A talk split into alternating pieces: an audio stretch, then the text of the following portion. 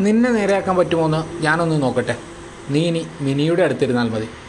നാലാം ക്ലാസ്സിൽ വെച്ചാണ് എന്റെ പൊട്ടിപ്പൊരിച്ചിലിന് ഒരു അടക്കം വയ്ക്കാൻ മാഷ് തീരുമാനിച്ചത്. ഞാൻ തകർന്നു പോയി. നാല് തല്ല് കിട്ടിയാലും ക്ലാസ്സിന് പുറത്താക്കിയാലും ഞാൻ പുഷ്പം പോലെ സഹിച്ചേനെ. പക്ഷേ മിനിയുടെ അടുത്തിരിക്കാനുള്ള ശിക്ഷ വിധിച്ചതോടെ ഞാൻ തളർന്നു. ഇനി ഞാനൊന്നും കാട്ടൂല. നല്ലോണം പഠിച്ചുകൊണ്ട് ഞാൻ മാഷോട് കെഞ്ചി. മാഷ അയഞ്ഞില്ല. മറ്റു കുട്ടികൾ ശിക്ഷ കേട്ട് വാ പൊത്തിച്ചിരിച്ചു. കൂട്ടത്തിൽ മിനിയും മിനി ദളിത് ആയിരുന്നു. പക്ഷേ അന്ന് ജാതിയെപ്പറ്റിയൊന്നും അറിയില്ല. ആ കുട്ടി കറുത്തിട്ടാണ് വൃത്തിയില്ല. മറ്റു കുട്ടികളെ പോലെയല്ല എന്നൊക്കെയാണ് പ്രശ്നം. മിനിയുടെ ചെവി എപ്പോഴും പൊട്ടി ഒലിച്ചുകൊണ്ടാണ് മൂക്കും. പേൻ നെറ്റിയിൽ വന്നു നിൽക്കും. ആകെ രണ്ട് കുപ്പായമുണ്ട്. അതാണെങ്കിൽ തിരുമ്പവുമില്ല. പുഴുപ്പല്ലത്തി. തുറന്നു പിടിച്ച വായിൽ നിന്ന് എപ്പോഴും തുപ്പൽ ഊറിച്ചാടും. ആ ബെഞ്ചിൽ മിനിയെ കൂടാതെ ഇരുന്നിരുന്ന മറ്റ് നാല് കുട്ടികളും ദളിതരായിരുന്നുവെന്ന് ഇന്ന് ഓർക്കുമ്പോൾ മനസ്സിലാകുന്നു. പക്ഷേ മിനിയേക്കാൾ അല്പം കൂടെ വൃത്തിയുള്ളവർ ആണെന്ന് മാത്രം. മിനിയുടെ അടുത്ത് ഇരിക്കില്ലെന്ന് വാശി പിടിച്ച് കരഞ്ഞ എന്നെ മാഷ് ചെവിക്ക് പിടിച്ച് അവളുടെ അടുത്തിരുത്തി വേണ്ട വേണ്ടാന്ന് വെച്ചപ്പോൾ നീ എന്നോട് ചോദിച്ചു വാങ്ങിയതാ ഇത് എന്നും പറഞ്ഞു. ഒരു തരം ചീഞ്ഞ മണം മിനി പുറപ്പെടുവിച്ചു. എണ്ണ കിനിഞ്ഞിറങ്ങിയ നെറ്റിയിൽ മുട്ടൻ പേനുകൾ പുറംലോകൻ കാണാൻ വന്നു നിന്നു. മിനി എന്നെ നോക്കി സാരില്ല എന്ന് പറയും പോലെ ചിരിച്ചു. ഞാൻ ചിരിച്ചില്ല. മാഷ് ബോർഡിൽ കുറയ്ക്കൽ കണക്ക് എഴുതി. പത്ത് ജന്മം കഴിഞ്ഞാലും എനിക്ക് അതിന്റെ ഉത്തരം തെറ്റാതെ കണ്ടുപിടിക്കാൻ കഴിയില്ല. മിനി ഒറ്റയടിക്ക് ചെയ്തു. എന്നിട്ട് എനിക്ക് ഉത്തരം കാണിച്ചു തന്നു. മിനിയെ ഇഷ്ടമില്ലെങ്കിലും ഞാൻ ആ ഉത്തരം മിനിയുടെ സ്ലേറ്റിൽ നിന്നും കോപ്പി അടിച്ച് മാഷുടെ അടുത്തേക്ക് പാഞ്ഞു. ക്ലാസ്സിൽ ശ്രദ്ധിച്ചപ്പോൾ കണക്ക് ശരിയായത് കണ്ടോ? മാഷ് ചോദിച്ചു. എന്നാൽ ഇനി ഞാൻ മാറിയിരിക്കട്ടെ? അതിനായിട്ടില്ല. നീയേ കുറച്ചുകൂടെ ശരിയാവാനുണ്ട്. പോയിരിക്കെ അവളുടെ അടുത്ത് തന്നെ. മാഷ് എന്നെ ആട്ടിവിട്ടു. മിനിയുടെ അടുത്തിരിക്കാൻ വിധിക്കപ്പെട്ട എന്നെ എല്ലാവരും പരിഹസിച്ചു.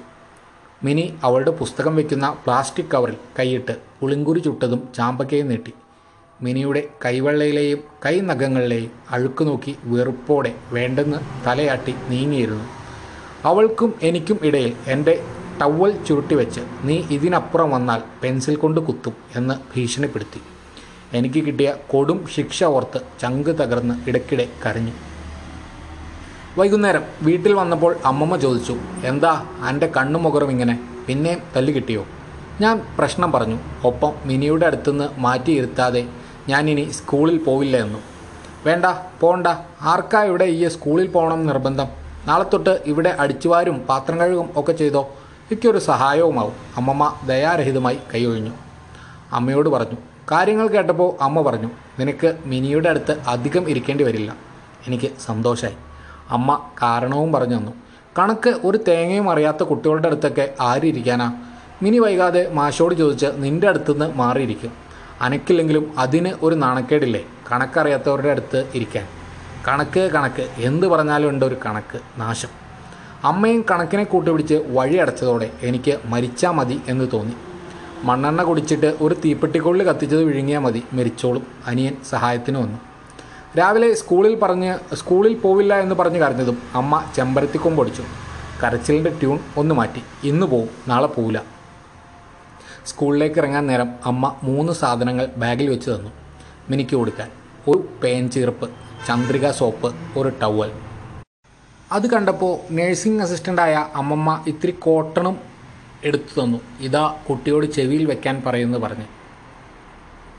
ഞാനത് കൊണ്ടുപോയി കൊടുത്തു. സോപ്പല്ല സ്വർണക്കട്ടയാ കിട്ടിയത് എന്ന പോലെ അവൾ തുള്ളിച്ചാടി. സോപ്പ് മണത്തിട്ടും മണത്തിട്ടും മതി വരുന്നില്ല. പിറ്റേന്ന് അവളുടെ നെറ്റിയിൽ സ്ഥിരം കാണാറുള്ള ഉണ്ടപ്പേനുകൾ ഉണ്ടായിരുന്നില്ല. ഇത് തന്ന ചീർപ്പോണ്ടി ചികിയപ്പോൾ ഒരു ഉപ്പേരിക്കുള്ള പേനിനെ കിട്ടി. മിനി ചിരിച്ചു. മൂക്കൊലിപ്പിച്ചപ്പോൾ പുറംകൈക്ക് പകരം ടവലുകൊണ്ട് മൂക്ക് തുടച്ചു. ചീത്ത മണത്തിന് പകരം അവളിൽ നിന്ന് ചന്ദ്രിക സോപ്പിന്റെ മണം കിട്ടി.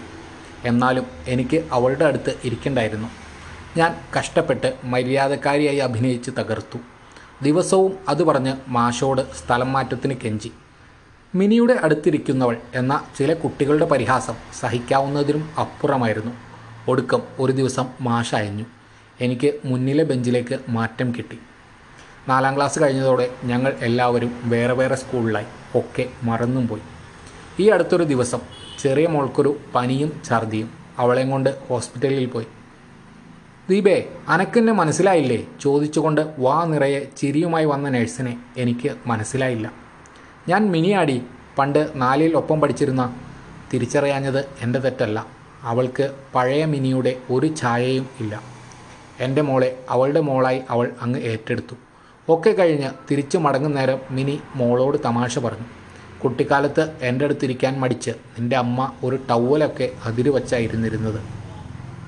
എനിക്ക് അവളെ കണ്ടപ്പോൾ തൊട്ട് കുറ്റബോധത്തിന്റെ കരച്ചിൽ ഉള്ളിൽ ചുറ്റിത്തിരിയുന്നത് അങ്ങ് പൊട്ടിപ്പോയി. കുട്ടികളാകുമ്പോൾ നമുക്കറിയില്ലല്ലോ മിനി അങ്ങനെയൊന്നും പറയാനും ചെയ്യാനും പാടില്ല എന്ന് ഞാൻ ഏങ്ങി. ഈ എന്താ അവളെ എങ്ങനെ ഒരു നോള? എന്നും പറഞ്ഞ് അവൾ ചിരിച്ചോണ്ട് തന്നെ കെട്ടിപ്പിടിച്ചു. അതൊക്കെ അന്നത്തെ ഓരോരോ രസങ്ങളല്ലേ? എന്നവൾ ചോദിച്ചെങ്കിലും ഇന്നോർക്കുമ്പോൾ എനിക്ക് ഒട്ടും രസം തോന്നിയില്ല. ചിരിയോടെ തന്നെ അവൾ പറഞ്ഞു അന്നൊക്കെ കുട്ടികൾക്ക് കിട്ടിയിരുന്ന ഏറ്റവും വലിയ ശിക്ഷ മിനിയുടെ അടുത്തിരുത്തും എന്ന ഭീഷണിയായിരുന്നല്ലേ?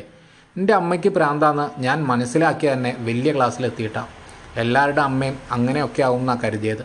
കള്ളു കുടിച്ച് കച്ചറുണ്ടാക്കി നടക്കുന്ന അച്ഛയ്ക്ക് ഞാൻ സ്കൂളിൽ പോണത് തന്നെ അറിയില്ല. സ്കൂളിക്ക് വൃത്തിയായി പോകണമെന്ന് ആര് പറഞ്ഞു തരാൻ? അതൊക്കെ ഒരു കാലം. സാരമില്ല മതി പറഞ്ഞത് എന്ന് പറഞ്ഞ് ഞാൻ അവളെ കെട്ടിപ്പിടിച്ചു. ചന്ദ്രികാ സോപ്പിന്റെ മണം മൂക്കിൽ വന്ന് തട്ടി. നീ ഇപ്പോഴും ചന്ദ്രിക സോപ്പ് തന്നെയാ? ഞാൻ ആദ്യമായി ഒരു സോപ്പ് മേത്ത് തേച്ച് കുളിക്കണത് ആ ചന്ദ്രിക സോപ്പ് കൊണ്ടാണ് അതുവരെ അഞ്ഞൂറ്റൊന്ന് ബാറിന്റെ ഒരു ചെറിയ കഷ്ണം കൊണ്ടായിരുന്നു കുളി. ആ കഷ്ണം തന്നെ വല്ലപ്പോഴും ആ കിട്ടുക ചന്ദ്രിക അങ്ങോട്ട് തേച്ചാലേ എനിക്ക് ഇപ്പോഴും കുളി ഒരു കുളിയാവും. വർത്തമാനത്തിനിടെ ചിരി മായാതെ തന്നെ അവൾ പറഞ്ഞു അന്ന് കുട്ടിയാവുമ്പോൾ എന്റെ ജാതി അല്ലായിരുന്നു എന്റെ വൃത്തിയായിരുന്നു നിങ്ങൾക്ക് പ്രശ്നം. ഇപ്പോൾ എനിക്ക് വൃത്തി ഉണ്ടെങ്കിലും ജാതി ചിലവർക്ക് ഒരു പ്രശ്നം തന്നെയാണ് ജാതി ഇല്ല എന്ന് പറയണതൊക്കെ വെറുതെ അടി. ഇപ്പോഴും ഉച്ചയ്ക്ക് ചോറുണ്ണാൻ എന്റെ ഒപ്പം ഇരിക്കുമ്പോൾ എന്റെ കറികൾ തിന്നാൻ മടിയുള്ള ചിലവരുണ്ട്. സന്തോഷം കാട്ടി എന്റെ കറി വാങ്ങിക്കുകയൊക്കെ ചെയ്യും. എന്നിട്ട് ഭക്ഷണ വേസ്റ്റിന്റെ ഒപ്പം പതുക്കെ അതങ്ങോട്ട് തിന്നാതെ കളയും. എനിക്ക് അത് മനസ്സിലാവും. ഓരിക്കിപ്പോൾ ഞാൻ കൊണ്ടുവരണ കറിയൊന്നും കൊടുക്കലില്ല. നമ്മൾ നയിച്ചുണ്ടാക്കുന്ന പൈസയ്ക്ക് വാങ്ങിയ സാധനങ്ങൾ ഓരിക്ക് അങ്ങനെ കളയാൻ കൊടുക്കണ്ട ചട്ട്. കണ്ടപ്പോൾ തൊട്ട് പിരിയും വരെയും അങ്ങനെയുള്ള പല അനുഭവങ്ങളും പറഞ്ഞിരിക്കുമ്പോൾ അവൾക്ക് ചിരി തന്നെയായിരുന്നു. മിനിയുടെ അടുത്തിരിക്കാനുള്ള ശിക്ഷ വിധിക്കുമ്പോൾ മറ്റു കുട്ടികൾക്കൊപ്പം അവളും ചിരിച്ചിരുന്ന അതേ ചിരി. അവളെ ഓർക്കുമ്പോഴെല്ലാം ഉള്ളിലൂറുന്ന എന്റെ കുറ്റബോധത്തെ എക്കാലവും ആളിക്കത്തിക്കും. ആ ചിരി. വാഷിംഗ് മെഷീൻ ഇൻസ്റ്റാൾ ചെയ്യാൻ വന്നയാൾ ഒരു മുരടനായിരുന്നു. ഒന്നപാടെ കരയുകയായിരുന്ന ആറ് മാസം പ്രായമുള്ള കുഞ്ഞിനെ നോക്കി കനത്ത സ്വരത്തിൽ അയാൾ പറഞ്ഞു എന്തൊരു ബഹളമാണ്. പിന്നെ ജോലിക്കിടയിൽ കുഞ്ഞിന്റെ ഞരക്കങ്ങളും ശബ്ദവുമെല്ലാം അയാളെ അസ്വസ്ഥനാക്കിക്കൊണ്ടിരിക്കുകയാണെന്ന് അയാളുടെ പിറുപിറുപ്പിൽ നിന്ന് മനസ്സിലായി. കുഞ്ഞുങ്ങളെ ഇഷ്ടമല്ലെങ്കിൽ നിങ്ങളിത് ചെയ്യണമെന്നില്ല. കമ്പനിയിൽ വിളിച്ച് വേറെ ആളെ വിടാൻ ഞാൻ പറഞ്ഞോളാം എന്ന് പറയാൻ ഭാവിച്ച എന്നെ തടഞ്ഞുകൊണ്ട് ഭാര്യ പറഞ്ഞു ജോലി ചെയ്തിട്ട് പോകട്ടെ ശ്രദ്ധിക്കണ്ട. ജോലി പൂർത്തിയാക്കി പോകാനിറങ്ങുമ്പോൾ അയാളോട് കോപം കലർത്തി ചോദിച്ചു നിങ്ങളുടെ വീട്ടിൽ കുഞ്ഞുങ്ങളില്ലേ? ഉണ്ടായിരുന്നു. മോളായിരുന്നു. ആറുമാസം പ്രായമായിരുന്നപ്പോൾ മരിച്ചുപോയി. അല്പനിമിഷങ്ങൾ എന്റെ കണ്ണിൽ നോക്കി പ്രതിമ കണക്ക് നിന്ന് പൊട്ടിവന്ന കരച്ചിൽ ചുണ്ടിലെ വിറയായി ബാക്കി വെച്ച് അയാൾ ഇടറി ഇറങ്ങിപ്പോയി ലോകം എന്റെ തലയ്ക്കുമേൽ പതിച്ചു. ശ്വാസം നിലച്ച് ഭൂമിക്കടിയിലേക്ക് ഞാൻ ആഴ്ന്നുപോയി.